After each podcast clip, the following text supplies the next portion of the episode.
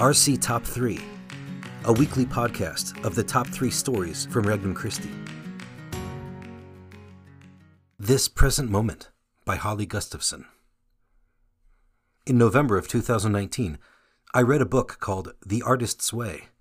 In it, the author, Julia Cameron, suggests establishing a habit called morning pages, spending about a half an hour at the beginning of each day writing three pages she recommends that they always be done in the morning and be handwritten on regular sized paper, like an 8.5 by 11 notebook.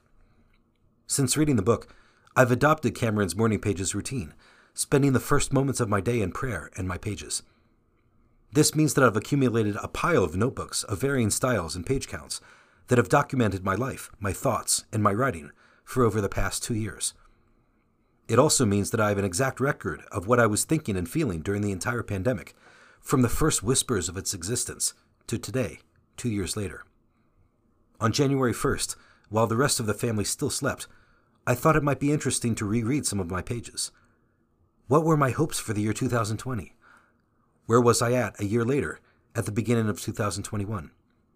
And how did this compare to where I am today, on the first day of 2022? But as I read through some of my pages, the anxiety that I have been managing, sometimes well, but mostly poorly, over the past few years started to return.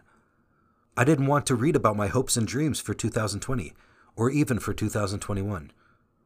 I wasn't ready to visit the past, through my morning pages, at all, at least not yet. Nor am I particularly interested in musing on the future. The little I did read in my past pages reminded me of my naivete in the early days when this pandemic would be over in two weeks, by Easter, by summer, by September, by next summer, by next year, and so on and so on. Two years later, I've stopped making anything more than vague plans for the future, and even those are understood to be fluid, flexible, and possibly completely surrendered. Hopefully, if all goes well, and if things don't change by then, are familiar refrains by now. So I put my notebooks away. Maybe one day, when more time has passed, I'll be up to reading them, or maybe not. Cameron is clear that morning pages are not about the product you create each day, but about simply building the habit of creating daily. But pulling them out, and stacking them up, and even flipping through them, as briefly as I did, taught me an important lesson. God is not calling me to the past, to stay there too long or rue or reminisce, nor is He calling me to charge unseeingly and alone into the future. Today, he calls me to today, to be in this very moment, to be in this space I'm right now in, to be present here, in this. And whatever this present moment is, he is here too. Good Riddance 2021 by Father John Bullock, LC.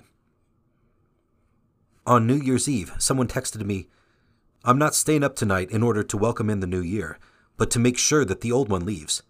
In other words, good riddance 2021. Between Delta and Omicron variants of COVID, vaccine mandates, ongoing lockdowns in some areas, political tensions, and now serious inflation, it is quite understandable that people would want to close the chapter that was 2021. Hopefully, 2022 will be better. This transition from one year to the next has led me to reflect on our relationship to time especially the past and the future. The first thought is that the passage of time is meant to be a blessing. Although we may struggle in this fallen world, time allows us the gift to begin again. If last year did not go well, hopefully next year will be better. If last week did not go well, hopefully this one will. If yesterday went poorly, tomorrow might be better. Every unit of time is truly somewhat of a new beginning. It is an opportunity to make or to renew certain resolutions, like making more time for prayer, or family, or exercise, etc. Secondly, this expectation of a better future reveals the importance of hope. Hope in what, you may ask? Secular culture often declares hope in a progressive understanding of time. Things will simply get better on the loose assumption that as we move forward in time, our technological knowledge increases and life will automatically get better as a result. The problem with that expectation is that it implies that ignorance is the only source of ill, not taking into account egotism or sin. whereas the Christian also has hope for the future. But ultimately, that future is heaven, and the foundation of that hope is God's fidelity in getting us there. Thirdly, confidence in God's fidelity to lead us home will help us better weather the storms that come our way. There is nothing that can happen in our lives that God cannot use towards our benefit, towards our sanctification. This is the inherent meaning behind St. Paul's exclamation We know that all things work for good for those who love God. It is, therefore, that context of God's fidelity that helps us discern the good in all things.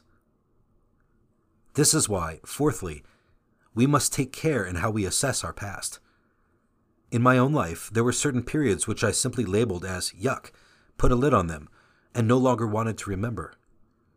Move on, don't look back, was my motto, but it was not God's.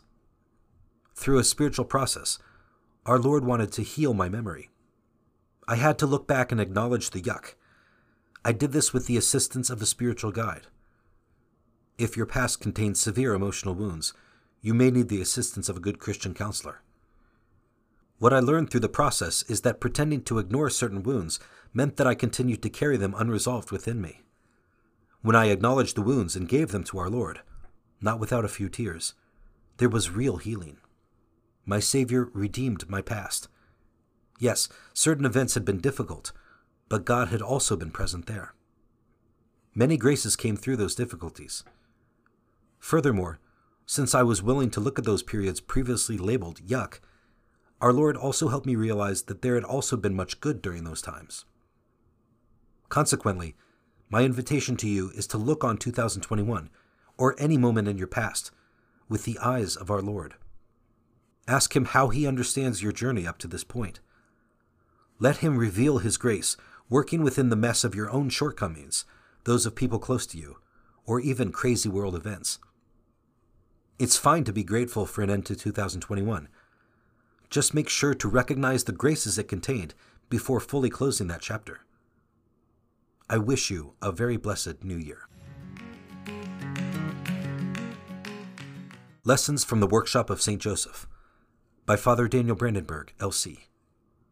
Part 17 Epilogue As Christians, we are disciples of Jesus Christ. Those who take up our cross daily to follow him are baptized in his name and thus are adopted into his family. This relationship taps us into the happiness every human heart desires, the joy of the gospel. It is good news because we are freed from slavery to sin and heirs to the promise of eternal life.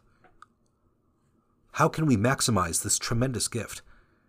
How do we navigate the daily challenges life throws at us? How can we live now with the mind of Christ? There can be no better way than the way that Jesus himself showed us. Jesus went down with Joseph and Mary to Nazareth and was obedient to them. St. Paul asked, Who has understood the mind of the Lord so as to instruct him? The answer is simple Joseph and Mary instructed him. If we would put on the mind of Christ, we need to enter into their tutelage. This is the sense of what we do now. By faith and baptism, we entered into God's family.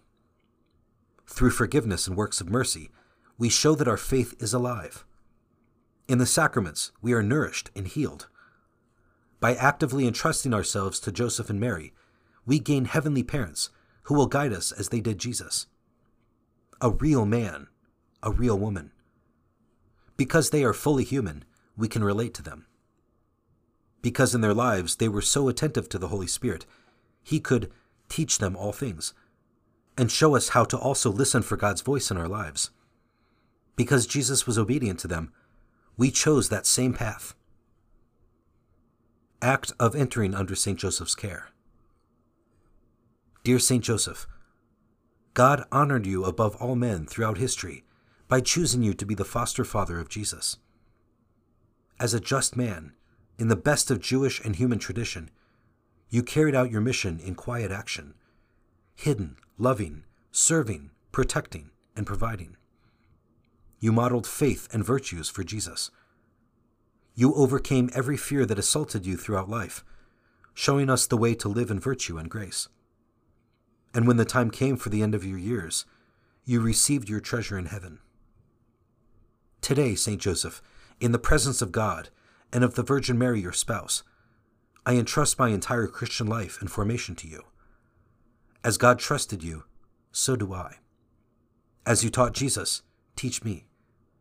As you overcame fears, perfect in me the love that casts out all fear. As you listened and acted upon the Holy Spirit's voice, help me to do the same. May my life, too, exhibit the joy of the gospel. May I fulfill my life mission as you did. And at the end of my days, may I also experience the presence of you, Jesus, and Mary at my side, to be welcomed into my eternal reward.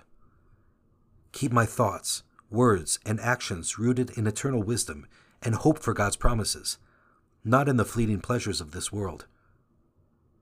Dear Saint Joseph, from this day forward, I enter under your tutelage and protection through your foster Son, Jesus Christ. Amen. For more resources, visit www.regnumchristi.org or download the Regnum Christi English app today.